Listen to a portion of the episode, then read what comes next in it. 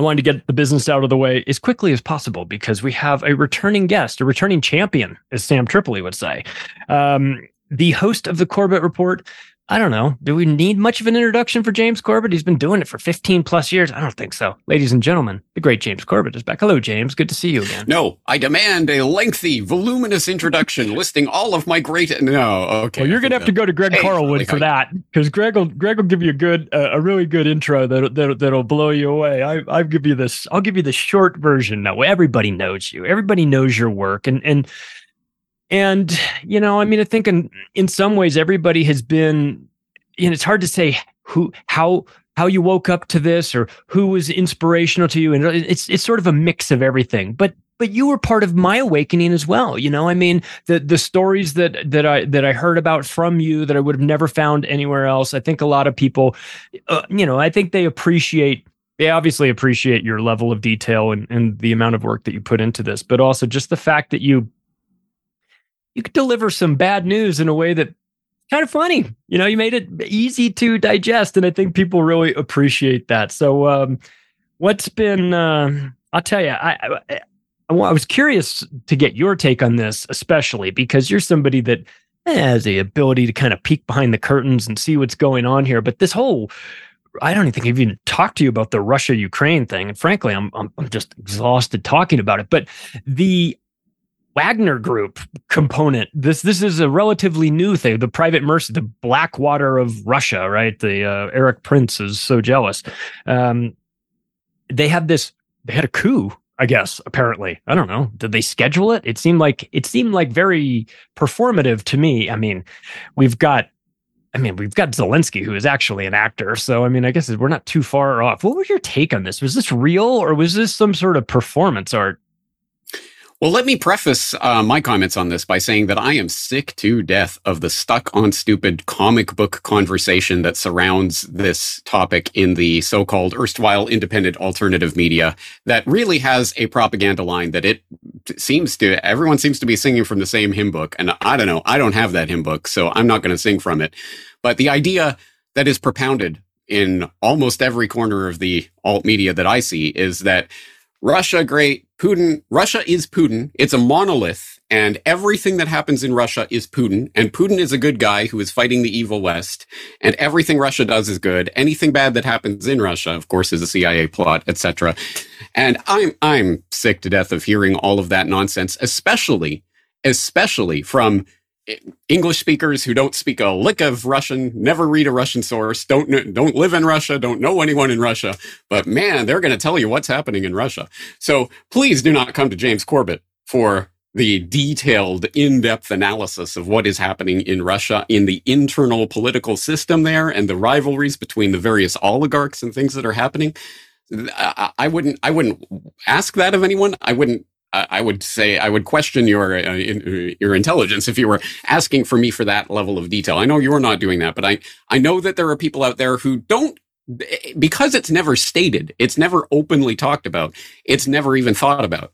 You know, why am I listening to this this person, you know, in in America or wherever they are in the world who doesn't even speak Russian about their analysis of Russia? It is stupid. Anyway, just like absolutely every corner of the world, anywhere anywhere that anyone is listening to us in this conversation will know. Can you imagine if your country, your entire country was defined by the, the actions of its erstwhile president or prime minister or whatever, and everything is just boiled down to that, and everything that happens in the country is the result of this or that.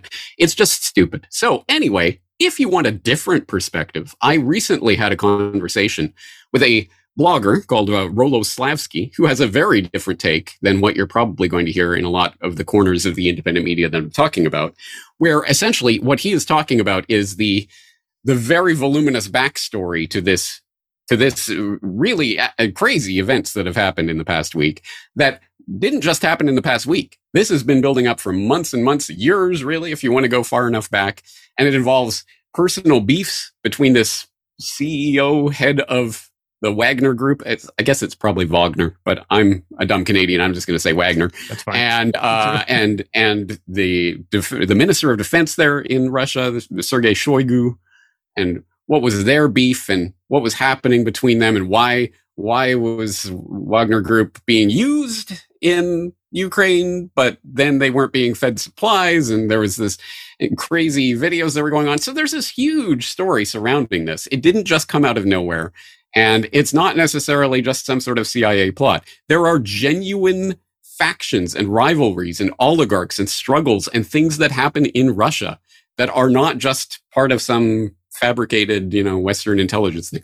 Of course, this does play into the hands of the evil Western NATO empire that I constantly decry. Because, of course, the first thing people will hear when they hear me talking about this, well, you're for NATO and you love everything. No, I, in fact, no. I have been put on the PropOrNot Russian propaganda list precisely because the thing that they cited in that anonymous PropOrNot thing that was going around a few years ago was my my work specifically talking and calling out NATO as the force, the greatest uh, threat to the planet, or whatever that particular video was entitled. So, no, I am not a NATO fan. I know that the Western intelligence is uh, eyeballs deep in Ukraine and everything that's going on there, and that this is part of a much bigger proxy war that's going on etc., etc. So I'm not defending NATO, but I'm not defending Russia either.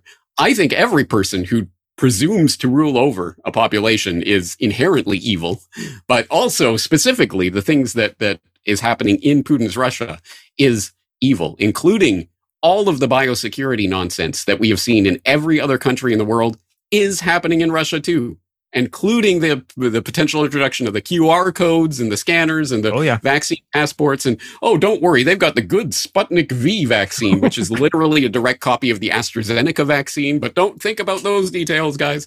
Again, as you can see, I am just sick of people standing up for Russia in the independent media as if they are crusaders who are going to save us from the evil Western Empire.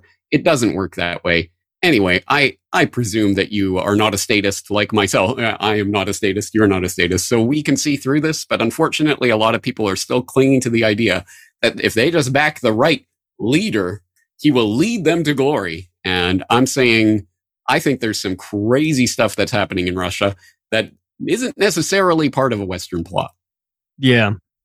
Well, agreed with all of that. I mean, th- there is a tendency to dumb it down and say, well, you know, this is the good, who's the good guys in this? It's like, well, is it possible that we could, we just have, no, there aren't good guys? I mean, we're talking about war and people ask me like, what's your policy on, what would you say your stance is towards the world? I'd say I am anti-war first and foremost. So there's, you know, I'm not going to cheerlead uh, a war that you that Russia started, and and I'm not going to pretend like it was, you know, in the West, Western media is uh, unprovoked attack. That's the, the term they use. Unprovoked attack. like, oh, it wasn't really unprovoked. I mean, I'm not in favor of war, but let's also not pretend like it was unprovoked. I mean, they'd been messing around for a long time. And also, if we're gonna get, if we're gonna get real honest about it, there are issues back in World War II and far be, before that that that has always been a problem between you know Ukraine and Russia and the relationship they have. It is complicated and it is not an area of expertise for me. Like you yeah. said, I don't speak Russian. I, have never been to Ukraine. I don't understand the ins and outs, the infighting, the that history, how you could live in Ukraine but be ethnically Russian. I mean, I'm trying to like you know look around the united states and understand like is there an area could, could i make some sort of comparison of like an area like what if massachusetts was like ethnically canadian?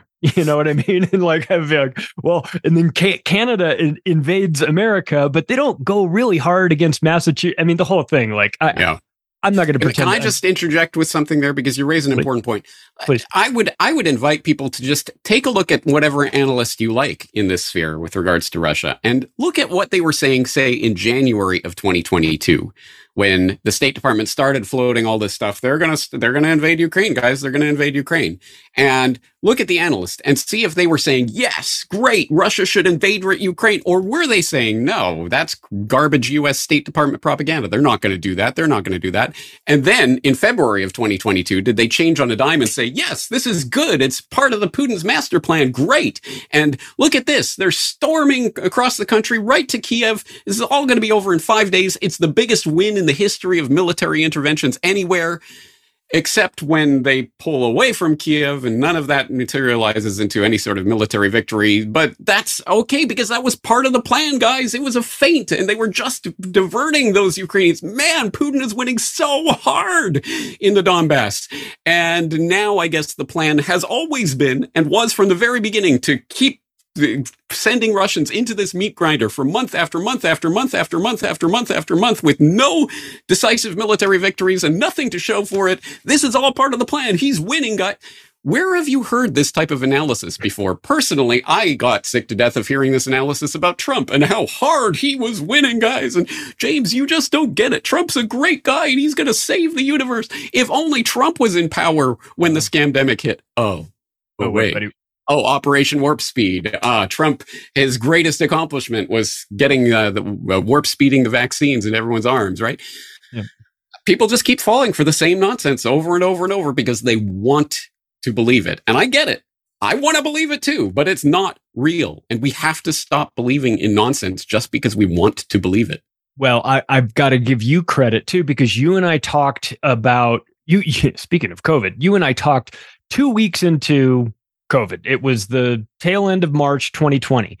And you said to me, and I'll never forget this because it was so and you you you prefaced it by saying, I don't want to give these lunatics an idea any ideas, but I think they already have the ideas. But like, what if it wasn't overt martial law like tanks and troops on the street corners? What if it was a little bit more, hmm, I don't know, covert, a little bit different? What if it was medical martial law? What if they convinced everybody to stay in their house and they made it really fun the first time around. And then then they let the then they opened the doors and said, "Go on out, you're free." And everyone said, "Remember lockdowns? We ate Haagen Dazs and we watched Netflix and we got uh, Peloton delivered to our house and we were working at from home and it was great. We spent all the time with the kid."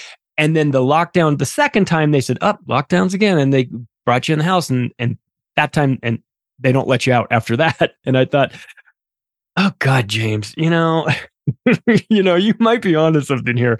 And the medical martial law component of that was spot on. I mean, you saw what was going on.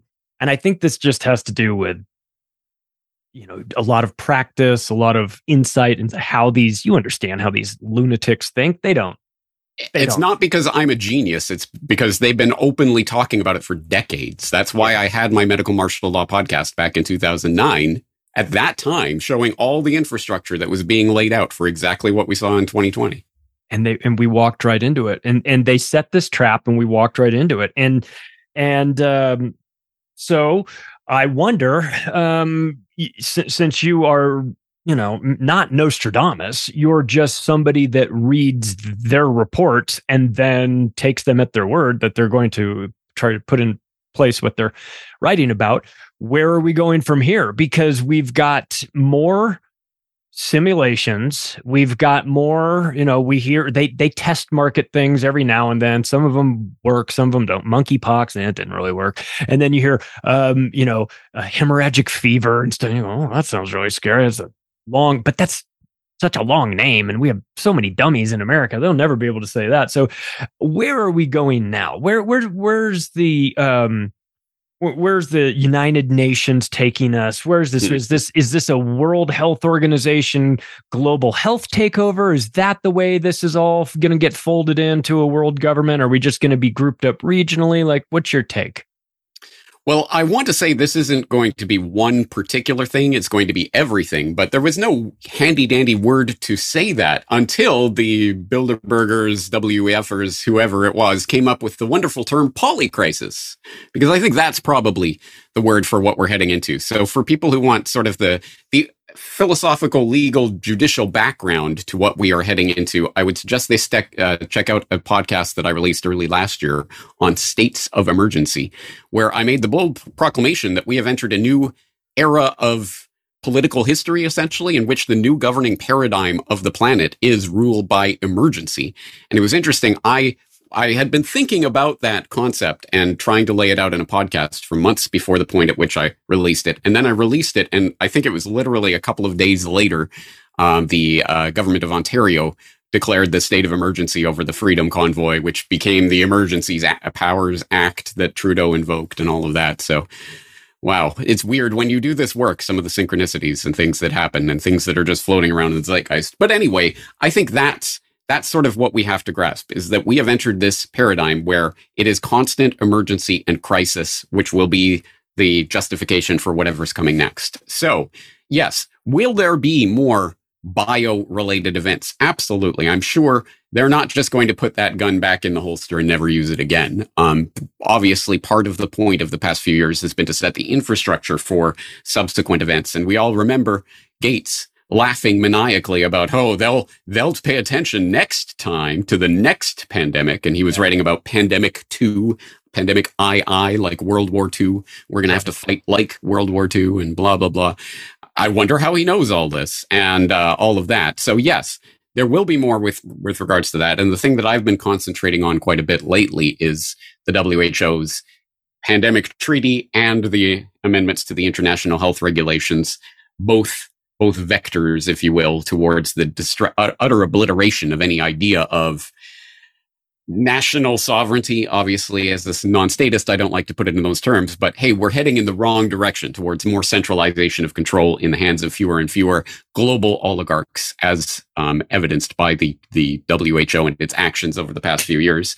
So that is that is absolutely coming to further solidify into actual black and white legal documents that we are all expected to abide by what will happen in the event of the next pandemic, including such things as, of course, the creation of the digital health certificate infrastructure, which people might have seen recently. The uh, the WHO and the UN are adopting the EU's digital health certificates that they rolled out over the past few years, and you might recall. Uh, that the EU released some documents. Was it 2018? Uh, anyway, I've linked to them before about their roadmap that they were going to have some sort of vaccine passport digital health certificate system in place by oh 2022 wow how did they know? Anyway um, so that absolutely is on the agenda. And as i say i don't think we're done with the bio scares. And probably i would imagine that the again i don't want to speak things into existence. And as you say this is what i was doing a few years ago right? Yeah having said that, anyway, uh, honestly, I think that the next vector on all of this will be a bio warfare, bio terror event uh, that will be blamed on whatever convenient boogeyman that they want to pull out of the hat, whether it's Russia, China, North Korea, some shadowy terrorist group that no one's ever heard of before, whatever, whatever fits the agenda at that particular moment, um, some sort of bio warfare, bio weapon um, release. And hey, who knows? This one might be actually real and really deadly. Um, it doesn't have to be, as we've seen over the past few years. They can make anything they want into anything they want with media control telling people this is a big thing and you better not get sick. But anyway, um, there are bioweapons. Um, uh, mosquitoes and ticks and other things have been weaponized. Uh, where do you think Lyme disease came from? And why did it pop up near U.S. biological weapons uh, laboratories? Hmm. I, James, anyway. we were told that that's a coincidence. Okay. Oh, total coincidence. And if you look into it, you're a conspiracy theorist who deserves to be shunned from the face of the planet. Anyway, I think that is in in uh, in the poker deck, the card deck, shall we say, that could be played at any time. Um, but uh, in terms of other things, as I say, it's the poly crisis, right? Yeah. So I definitely expect a monetary event in the coming years that will be the justification for the changeover to the CBDC paradigm. Um, that will probably, I, I think they have to set up the digital ID infrastructure before that can really be rolled out in the way they want to roll it out. These things can happen simultaneously and in conjunction, but I think they need the digital ID infrastructure in place for the CBDC slash social credit slash ESG slash, you know, whatever they come up with uh, uh, system that will be the control system. And generally speaking, when we think of monetary shift, paradigm shifting events, generally comes with warfare. So, of course, the last major monetary shift, par- paradigm shift, was the creation of the Bretton Woods system, which, of course, happened at the tail end of World War II. And that's not a coincidence. It's because, hey, we've just blown up the uh, the entire chessboard. Time to put it back in order in our new world order, as it were. So, unfortunately, I do, I really do think we are heading towards some sort of hot war. And I don't even know what that looks like in the year 2023 or 2027 or whenever it happens. But uh, I'm betting it won't be a good thing. Let's put it that way. Yeah, I was talking to Whitney Webb about that too. She she was of the belief that the f- first component is that that ID is that, that once you have that, you can build off of that, and you can you can really sort of track who's who, and then that becomes the you know that that gets tied to the CBDCs. And, look, I I know that finance is boring for a lot of people, and I know that people kind of glaze over when you talk about banking, and and and I get that, but but it's it's important for us to pay attention. You you can hate banking whenever you want, but but right now, the idea of programmable money that those lunatics are in charge of to me sounds like the hill to die on the you know because and and maybe that maybe they intend it to be a hill that we all die on too. But but that this idea of allowing somebody to have you know the fourth quarter christmas numbers just came in and they were 16% below last year's. And you know we just have to goose the the velocity of money get you guys spending again. So we've decided that uh, you know 20% of your cbdc's are going to expire in 90 days. So get to spending you know you'll own nothing and and and be happy as klaus says because you can't save anything because your money is evaporating at, at you know like like a like an hourglass you know like a, a, flip over an hourglass and watch it disappear. And so i oh i mean you uh, you get the same creeping feeling about the programmable money? I mean, you and I have been to Anarchapulco. We've heard Berwick talk about Bitcoin and and Monero and these things, and this is great. This is this is a, a form of cryptocurrency. But I think the average person goes, "Oh, all of this is crypto." And you go, no, no, no. CBDCs are something different. So, are you getting that feeling too that they're going to use this uh, CBDCs kind of blur the lines between what crypto is and isn't? Yes. And for people who don't know my take on this, I would suggest they watch the Bitcoin PSYOP. I know there are a number of people who have heard that title of a podcast episode that I did a few years ago and mm-hmm. assume that they know what that means, but I guarantee you, you don't know what that means from the title. But yes, essentially, of course, the idea of programmable money and dig- central bank digital currency. Oh my God, this is that Bitcoin thing I was hearing about, right? Well, right. No, there is uh, actually a bit of a difference here. And yes, the the absolute core I, of the idea, the the absolutely central kernel of the idea was decentralization. There is no central bank. There is no one who has control over this this decentralized network. That is the entire raison d'etre of cryptocurrency, at least as it was originally presented. But what do they do? They steal the real and sell you back the fake, as uh, James Evan Pilato at MediaMonarchy.com likes to say. And it's absolutely true. And in this case, here, guys, here's that digital currency thing you're talking about Bitcoin, Monero, uh, CBDC. Uh, whatever. Just go with it guys. And here's your hmm. digital wallet and it'll all be great. Yes um, but for people let's address that first point that you made because yes people's eyes glaze over when they hear about finance and monetary and blah blah blah. But this is this is the mechanism of control of the of human society. I, I, and people who don't understand that I, I, I keep looking around for someone to come up with the definitive conspiracy realist version of um, history, as in from a monetary history perspective, because there is quite a tale to be told. But uh, essentially, uh, one way that I like to um, to encapsulate the incredible importance of this subject, when I did my uh, Century of Enslavement documentary several years ago, uh, I remember, I, I vividly re- remember going through that history of, in that case, specifically the American central banking war that waged for a century and a half before the creation of the Federal Reserve and the back and forth in that war and how it was such an incredibly important central part of American politics for a very long time, and entire political movements arose on the back of this. And you had uh, the Cross of Gold and the famous speech, and and uh, the Free Silver movement, and all of incredible tectonic shifts and movements that were taking place um, around this issue. And then 1913 and the creation of the Federal Reserve and the monetary issue and the banking issue goes away as a political issue and is never talked about again. Despite the fact that, as I show in that documentary, obviously the Fed has been behind every disastrous foreign policy misadventure, let alone yeah. everything else um, for the past century of its existence. Again, no coincidence because the spigot of monetary control is the key. And yes, they pepper it with all sorts of jargon and nonsense to make it, oh, who cares? But I can tell you when, uh, when Ron Paul was running in 2008 and you had entire arenas full of people chanting, end the Fed, end the Fed. That was a truly revolutionary moment. That is that that looks like things that were happening, you know, 150 years ago, back when people knew and cared about this issue and mm-hmm. understood this affects me and my family and everything that I do in my life. This is a core central issue.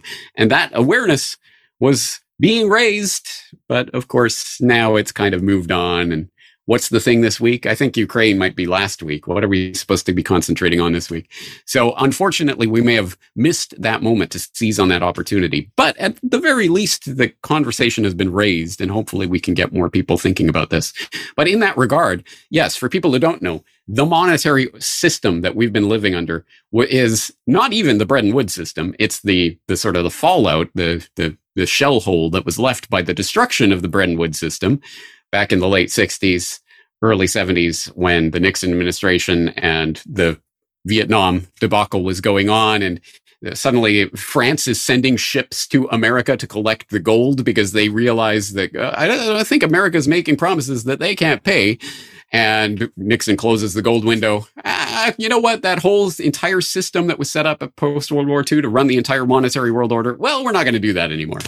So what are we going to do? Oh, don't worry. Kissinger Rockefeller, Minnie Rockefeller swoops in to save the day with the construction of the petro petrodollar system, which this the system, uh, you know, don't worry, we'll price oil in dollars, so everyone will need dollars for their oil, and the Saudis have agreed to shuttle all their dollars through the American banking system, so it all it all comes back to us. Don't worry, guys, it's it's still a stable system until Saudi Arabia starts inching out from the American umbrella and starts making monetary deals with other countries, but that'll never happen. Oh, wait. yeah. Yeah, so we're in this weird world where look when when uh, they when they set up that uh, petrodollar arrangement, America was buying 2 million barrels a day of oil from the Saudis and you know it made sense. I mean, it's crazy, but it, it we were the biggest customer, so maybe you maybe a you know make some exceptions for the biggest customer. Now we're buying what 400, 500,000 barrels a day. Guess who's buying 2 million barrels a day from the Saudis? Chinese are. So if you're Mohammed bin Salman, you go, I got these Americans over there. Just such a pain in the ass to deal with. And I've got the Chinese. We think we don't get too bogged down with what our people think, really. You know, I mean, we're kind of like we're running our own thing. Hey, you buy two million barrels a day. You're my favorite customer. Petro Yuan, James Corbett? Petro Yuan? maybe? Yeah. Well, yeah. let's start World War Three. Is that the trigger for World War Three? And you'll see some reports that I've done on it in the past. And I think we are seeing the erection of a, I won't even call it alternative monetary uh, order, but at any rate, a uh, the the next stage of the consolidation of global control, um, because as people may or may not know, search China and uh, and the New World Order or some of the other reports that I've done on this in the past. I think the creation of China as the economic slash military juggernaut that it is today uh, didn't just happen by chance. It happened uh, as part of the global consolidation plan and the coming war that I think will probably, unfortunately, I really do think we are heading towards hot war. But that doesn't mean, I mean, yes, real war, real people on the battlefield, real people dying, but being controlled at the top by, on both sides as World War One, World War Two, uh, all of the major conflicts we can think of in our lifetime and beyond. So, uh, at any rate, yes, I think there is this push towards the consolidation of some some sort of alternate system that actually isn't as alternate as you like to think. And one way of getting a handle on that, there are many different ways, but one way is to look at CIPS, which is the Chinese alternative to the SWIFT system. For people who don't know, the banks, in order to communicate their uh, their transact the transa- cross border transactions, uh, they use this thing called the SWIFT network that um, is the standardized system for communicating information about transactions. And the SWIFT network is totally politically neutral guys. It's run as a private corporation in Belgium or somewhere like that. And anyway, totally neutral, has nothing to do with politics. It's just a neutral platform for any bank in the world to communicate information about transactions and help with uh, cross border settlements. Except in 20, what was it, 2011, 2012, when suddenly the US is pressuring SWIFT and SWIFT decides of its own accord, guys, no, no political pressure, decides to delist Iran from the SWIFT network or um, Iranian banks. And of course, in 2020, Russia and SWIFT and all that. So the writing's been on the wall for quite a long time that the SWIFT network is one of those linchpins of global banking control that is wielded clearly in Washington more so than in Beijing, right? So. China decides to set up their own banking uh, communication network, CIPS. And I can't remember what that stands for China Interbank Payment System, something like that. Um, but as I wrote about several years ago, and kind of buried in the fi- fine print of the details of the CIPS and how, at least how it was originally working when it was originally set up, they were buying network space on the Swift network in order to run their transactions. Oh, really? It was literally be it was literally Swift, but don't worry, guys, it's CIPS. so I think the whole thing, just exactly the way Antony Sutton revealed that the Cold War and the battle against the Ruskies was a charade. It was a game. It was pretend. There, they were apps. There were same forces were controlling both sides of the Cold War. I think the same forces are controlling both sides of Cold War 2.0. It's the same thing. But anyway, yes, some sort of new monetary system is being erected right now.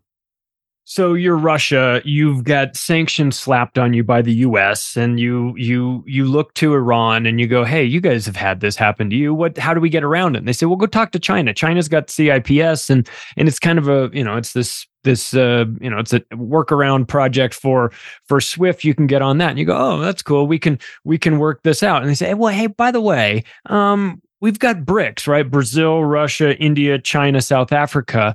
And we're a pretty good, powerful group. We've got what, 40% of the world's population be- between us and, and, and, a, and 25% of GDP. I don't know. We've, we're, we're a player, right? We've just, just a couple, with just five countries. We're a big player. And we've got a dozen, 13 others that want to join. They have applications in. We've got even more that say they might be interested in joining. And now you start talking about a BRICS currency or a basket of currencies or maybe some special drawing rights or something along those lines some sort of you know some sort of basket of currencies that maybe we could use. Now you start to see the dollar get a little a little weak. My question i wonder is like the dollar gets threatened I mean, whether you're Gaddafi or Saddam Hussein, there's been a lot of people that have said, why, why are we using this dollar to, to pay, you know, pay for these things? Why don't we use the gold dinar? Why don't I trade oil for food or whatever? And then you get some democracy dropped on your ass from 20,000 feet and, and all of a sudden those ideas go away, but not so fast with the BRIC system because you've got, you really have big players involved in this. Is this the real threat, you think, to the dollar? A competitor, a competitive currency that maybe doesn't necessarily dethrone the dollar, but it siphons off some of the energy away from the dollar and makes it less appealing. And and and at a time when we've hyperinflated, I mean, frankly, we we should be wheelbarrowing US dollars to the grocery store to buy a carton of milk at this point, but we're not. But at some point, is is BRICS the real uh, monetary threat to America? Yeah, a, a couple of things to respond to there. One is that, yeah, should be, but we're not wheelbarrowing no. buckets of dollars to the store to buy a loaf of bread. Why is that? So anyway, the again, pause for thought for people who have been listening to the the people who've been screaming for the past two decades that hyperinflationary events just around the corner, guys, just around the corner. Well, they always seem to be able to kick that can down the road a little bit further, yeah. don't they? So there's something to that that I think speaks to the the fundamental nature of money itself and how it is essentially a confidence game, top to bottom. And as long as the public believes in it, it will continue to function, essentially. But having said that, yeah, yes, uh, right, okay. So I have to frame this in the right way because, again, people understand this in a certain way. Yes, does the the sort of the rise of some sort of BRICS block slash trading block slash currency is this a threat to the U.S. dollar hegemony? Yes. Is this a threat to the globalist plan? I don't think so at all, because the destruction of the US dollar hegemony and the US mono- monopolar world is part of the game plan towards the creation of the global government infrastructure. So this is all part of the plan. But yes, in that phony constructed controlled system, they have to scuttle the dollar. And that is happening right now. And this creation of this alternative, totally alternative system by these champion crusaders who are fighting against the evil globalists but wait, what's Russia and China? What what's their position on such things as central bank digital? Oh, they're way ahead of the pack. They are all, in fact, China is way ahead with their digital yuan, and the digital ruble is already being piloted and trialed and started. So yeah, you better believe they are 100% on board with the ultimate agenda of control over their citizens. And uh, where do we get the whole social credit? I, oh, right, the Chinese. That's right. They're going to be the saviors, guys. So again, you understand why I'm so deeply cynical about the people who are telling me that the BRICS are going to be the saviors of humanity. But at any rate, within the controlled uh, paradigm that we're given, yes, the BRICS are a competitor to the US dollar hegemony. Are they an actual, comp- they're, but they're more like a pro wrestling competitor, right? Where they're going to. I think that's the way to see it. and of course, again, let's not be comic book about it. I, this does not mean that I think that Vladimir Putin and Xi Jinping and whoever else you want to name, if you can name anyone else in these governments, which is actually probably point. a good test for. Uh, would I listen seriously to someone who couldn't tell me who is the defense minister of Russia? I've got who Sergei is, Lavrov, Dmitry Dmitry Medvedev, Vladimir Putin, uh, Shogun Shoigu, and and then that that's all I got for you. Yeah. And hey, I, mea culpa, I couldn't do a lot better, which is why I do not focus on the internal politics of these countries as if I'm going to tell you how these work. But yeah, something to think about. If how much do you really know about these? Anyway, uh, having said that, I completely lost the plot of what your question was. Well, just just just wondering about like oh, are, the, yeah, the, the, right. Sorry, theater. yes, the comic book version of, pro, of yeah. fake pro wrestling. It does not mean that I think there is a central script that's given by the ruler of the New World Orders, sitting at the head of the thirteen-person table, g- giving everyone their script, and you must read the script. I don't think that's how this works. But who ultimately controls the the development of of plans is the financiers, as always, as ever, and the people who are financing one side or another get essentially to control who is winning in whatever stage of whatever economic slash geopolitical conflict is taking place and then ultimately who wins in the end so uh, i think we we focus on the shadows on the cave wall the the politician puppets that are dangled out in front of us as if they're leading the country and they're making decisions guys and yet you know uh, who who's the governor of the central bank of russia or the People's Bank of China. Like maybe some of these figures need a little bit more attention, huh? Yeah, for sure. Well, last time you were on, we talked about the uh, when Obama had his pivot to Asia, right? And, and what that was and what that meant militarily. But I wonder now, Belt and Road Initiative. Okay, this is a massive plan. It feels a little money laundry ish to me. I don't know, or maybe like trying to get money out of China as a, as a as a as an option to get it out and then circulate it somewhere else. But, you know, from a geopolitical strategy standpoint, you are talking about allowing China to have access to many ports along this Southeast Asia, South Asia, up the, you know, into into parts of even Europe to have a Chinese port. Is the Belt and Road Initiative what we are told it is? Is it really about trade? Is it really about or is it about diversifying? Is it about connecting East and West? Or is it more like we want to have our guy, our Chinese guys in the ports knowing what's coming in and out of these ports so that we can make moves accordingly. All right. So I think it's important to understand um, I, I, will have to raise the uh, the specter of 3D chess, which I know has been thoroughly, completely trivialized over the past several years. But in my defense, I was talking about it a decade ago, and I, I, think it is it does provide us with some way of looking at this. So I, as I've said before, I think there is the 3D chess game that goes on, and from the 3D chess perspective, you get to see that, for example, this team is working with this other team. It's just that we are generally looking at the 2D chessboard and we see these pieces kind of appearing and disappearing. Where did they go? Because we're not looking 3D, so we don't know what's happening on the board, right? So most people, I would say most people, even people within militaries and governments probably are on that 2D board and believe themselves to be in that nation state um, war that is going on. So from that perspective, yes, Sure, if you wanted to build up China, if you for some reason, somehow, I don't know, I guess the Chinese industriousness and pluck just sort of started to build momentum in the 80s for no particular reason and no banking agreements that we should ever look into. But anyway, China suddenly starts to become this economic snowball rolling downhill and gaining power and steam. And suddenly it's the second or maybe the biggest economy in the world, depending on how you measure that. And wow, you know, amazing. So how do you convert that economic capital into political, geopolitical capital? Well, of course, you start spending that money on infrastructure for connecting and trading with uh, people. I mean, of course, it makes total 100% logical sense from the 2D perspective, right? Absolutely. That's what any normal, rational person would do in their national interest if they are playing that particular game. So, yes, from that perspective, it is what it appears. Absolutely. It is a country that is using its economic capital to essentially buy geopolitical capital.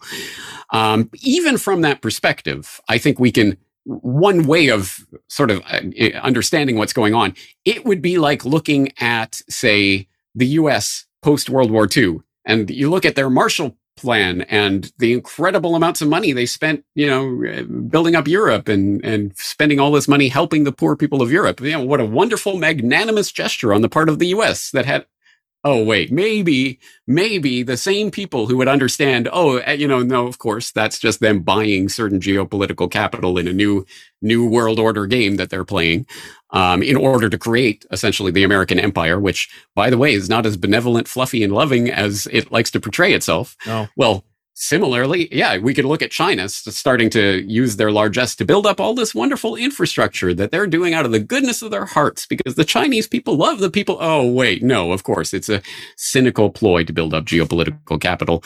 And of course, also to start the links that become the the, uh, the, the basis for various military linkages that come on later, right? And we started to see that with the construction of Chinese military bases, and probably more to come. But that's the long way off. And so now everyone's concentrating on the economic capital. And the idea that there's debt trap diplomacy that goes on, that China is committing these countries to 99 year leases of this infrastructure that they're building out of the goodness of their heart. But by the way, you know, there's a, there's a lot of debt to re- be repaid on this. Then you better be making your annual payments or we might come and possess some of your infrastructure anyway, there's a lot going on with regards to that. But yes, this is happening. And uh, of course, it does. So, again, from that 2D perspective, of course, this presents an obvious national security threat to the US and its foreign policy interests, which is why. Um, for example, several years ago, I was writing about Baluchistan or Balakistan, or it's spelled and pronounced different ways in English. But at any rate, the uh, the Baluchis um, and their struggle for independence um, against Pakistan and what's going on there, and like what, why is Dana Rohrabacher and George Clooney and others getting involved in this fight, as I was reporting on several years ago? Oh, that's because the Balochi region is part of this port of Gwadar, which is a, a, an important part of this Belt and Road Initiative, getting Chinese goods out from Africa and up to Pakistan, where it could be shipped off by rail through the Chinese Pakistan Economic Corridor. That's a key part of this whole Belt and Road Initiative. Oh, and that's why suddenly we, American congressmen really care about the plight of the poor Balochi people. So anyway, yeah, the 2D game is absolutely taking place, and there are a lot of people who are really fighting it. Uh, I just think there's more going on to it than, than that.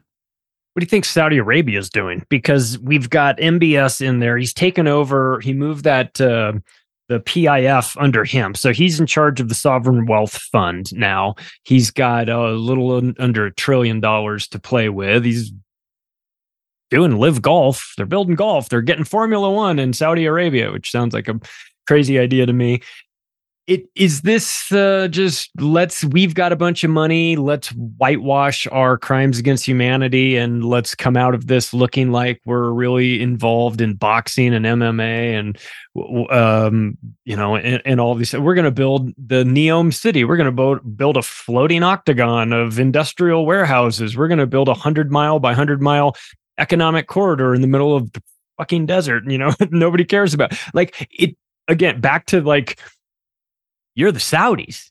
You're sitting on uh, 70 trillion barrels of oil or whatever. You know, I mean, why would you be pivoting away from oil at this point? It seems weird to me that they've got all this money and that they're trying to buy mm. a better reputation with a guy who has kind of a bad reputation for being in that head chopper kind of uh, area. So, I mean, kind is- of, kind of when it's convenient to point that out. But yes, okay. First thing w- we should point out is that the Saudi dynasty is one of the most disgusting blights on the history of humanity that has ever existed in the way that they rule over their people.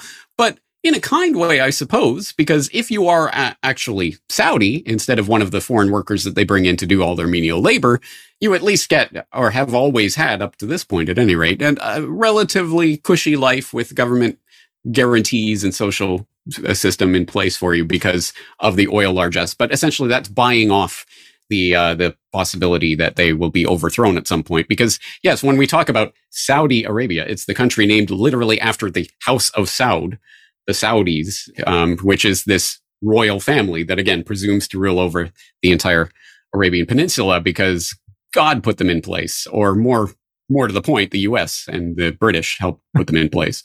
Um, God, U.S. Um, but what's the difference? Yeah, exactly, exactly. Um, so that is important to keep in mind. But yeah, yeah, interesting, right? MBS is this horrible, bloody butcher dictator when when it's convenient to point that out, to sort of press the point and to get some better deals uh, out of the U.S. Saudi relationship. But when it's not convenient, and when we're trying to get them to, you know, to do, uh, don't go to China, and well, we need some more of your oil this week. Can you pump a bit more?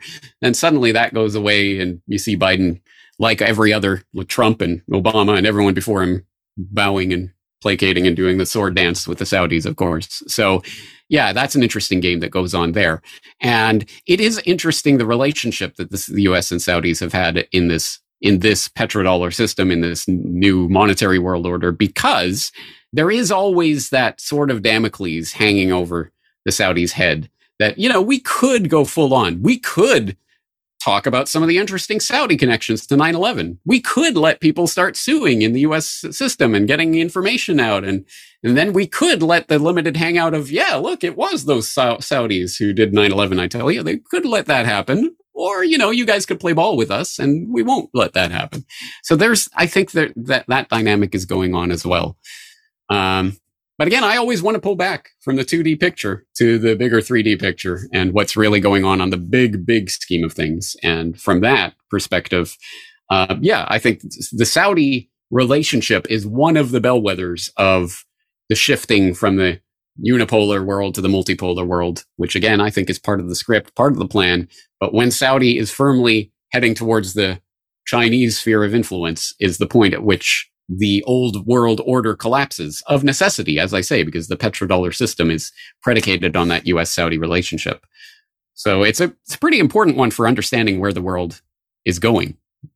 It, it certainly is. I mean, the, the idea that the, the, the, I mean, if, if a Bush was a, was the president, either HW or W right now, think the Saudis would be talking to the Chinese. Think that would ever happen? under under his watch with Bandar Bush as his guy in there installed, sort of make it. But it seems times are changing. I don't know. Is it because Joe yeah. Biden they have no respect for him, or or have we just gotten to page know, sixty four yeah. of the script and it's like, yeah. oh, this is the pivot away from uh from the U.S. Yeah. Scene scene thirty seven. The the Saudis wake up and decide that they want to do business in the East more so than they want to in the West. Is I don't know. I don't yeah, know. no, more the latter, more the latter. And I I just got uh, done saying I don't think there's a literal script, so I'm gonna have to come up with a better analogy for that, but but maybe we could think of the uh, the financiers and the people really pulling the strings are writing a writing a novel, and they know what's happening. They're the omniscient narrators who get to decide essentially who's who's getting the money this week and what you know who who's winning this particular struggle. So they get to write what is going to happen, uh, more or less, and the other people are unwitting characters in this novel play that's going on. I don't think they're literally reading from a script, but when when when times move on, so do the relationships, and I think that's exactly the point. It has nothing to do with Bush uh, and and and Bandar Bush and their relationship per se. It's just that that was the particular relationship in time in that place and time for that particular agenda, which was part of the neocon agenda, which was part of a much bigger agenda towards the the the pinnacle, the zenith of the U- U.S. unipolar world that we've seen over the past few decades, which is also the point at which we start to see the decline. And what U- U.S. can't even take Afghanistan after 20 years, and they pull out and leave all their stuff behind. Wow, what a mess! It's almost again as if hmm, maybe maybe the entire stage play that we've been watching isn't necessarily what's what's really going on. But anyway, yeah. I, so I I don't think it would matter if it was Bush or Trump or anyone else in the nominal position of the Oval Office at this point. The relationship is governed by forces that are beyond that stage of political power games. Yeah.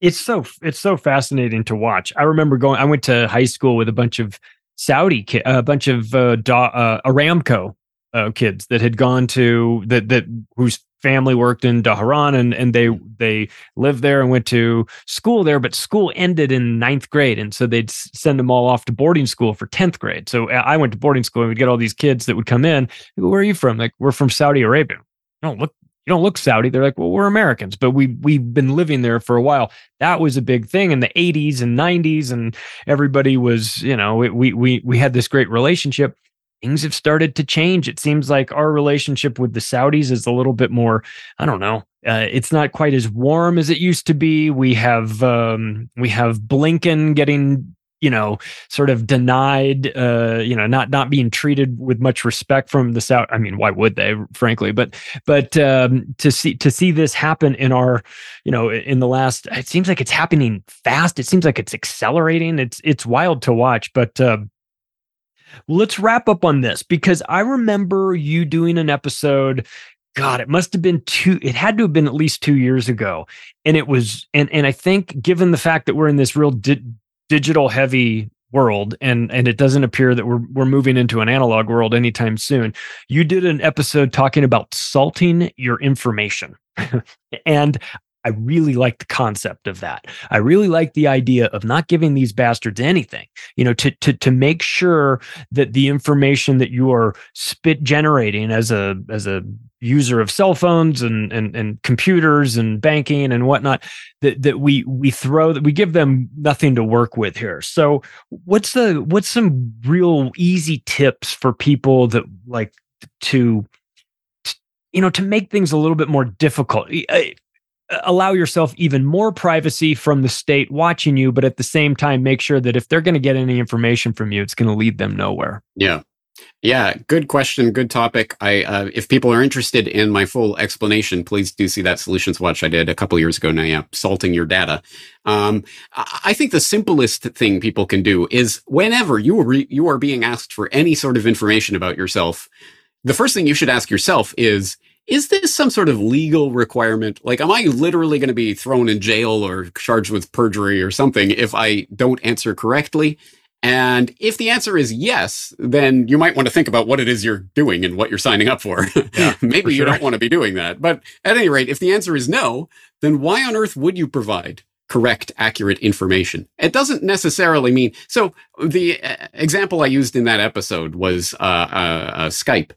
Uh, I remember several years ago, on January 1st, uh, I got all these happy birthday messages from various people on Skype. And I'm like, what on earth is happening? January 1st is not my birthday. like, right. What is going on? And then I remembered, oh, yeah, of course, because when I signed up for Skype, it asked for your age, it asked for your birth date, actually. So, of course, I put in January 1st, 1907. Like, what, what are you going to do? Why on earth would I give it my birthday, right? But of course, then there was some feature in Skype that particular time. It's never happened again, interestingly. But anyway, at that particular moment, Skype decided we're going to let everyone know it's your birthday, I guess. So anyway, that was, that was a good reminder. Yeah. Okay. That that's that's one reason why I might salt my data. Why does anyone need to know my precise birth date in order to use their service? I'm over 18. That's all you could potentially even possibly need to know, right? Um, so anyway, uh, it's things like that, just basic little things. Don't provide accurate information if you don't have to.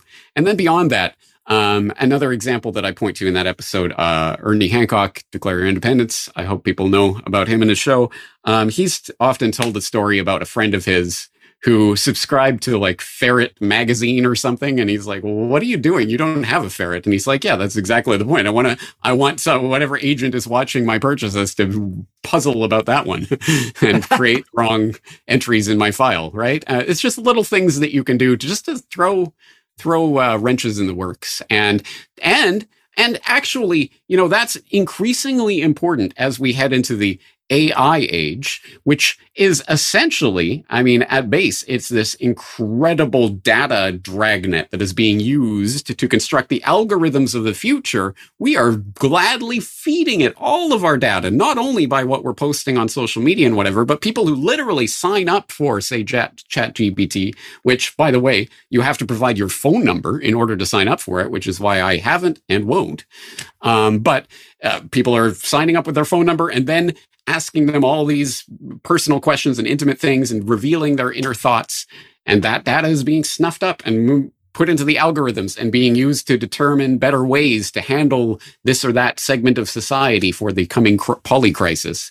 And you better believe that, as I say, I don't know what the next hot war will look like, but I'm betting it won't look anything like Granddaddy's World War II.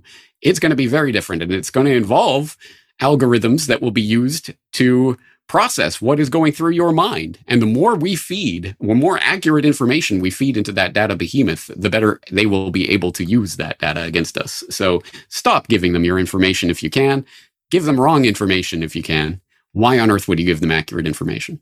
I agree. It's it it's it stuck with me. It was an episode I watched a couple years ago. I just remember thinking, so smart. And I wouldn't have even considered it if I hadn't heard that. And now every time I'm asked to fill in data, I'm thinking about, you know, how, how can I mess with these people? And and by the way, happy birthday.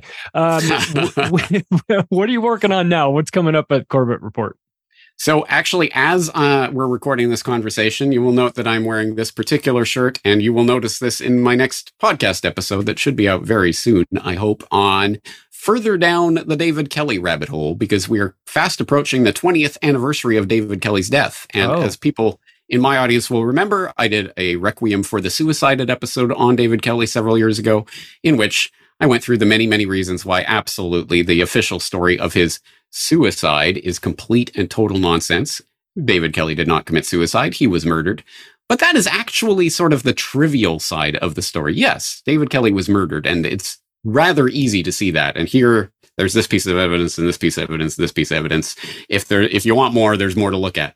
But actually, there's a lot more to David Kelly than his death. And there's a lot more to what everyone at least remembers is, oh yeah, he was like a UN weapons instru- inspector and he was blowing the whistle about the 45 minute claim, right? That was, that was what that was all about. Well, actually, David Kelly had a lot more connection into the very, very dark world of the shady shenanigans that were going on at Porton Down and what have you that I think is worth re exploring as we approach the 20th anniversary of his murder. So, anyway, that's what I'm working on. Nobody does it quite like you, James. You really are the best at this. You're able to take these complex topics or uh, elements that have a, a lot of details condense them down into a video or an episode that just really makes a lot of sense and and and I think the average person out there can connect with it even if they don't understand all of the backstory. You make it simple for them I think we really appreciate that. That's James Corbett, everybody. I mean, you know who he is. Go over and support his work, corbettreport.com. Links will be in the description. If you like this episode, take the additional step right now of sharing it with your friends and family. If you want to connect with me, the website is the octopus of globalcontrol.com. Thanks, everybody. I'll talk to you again soon.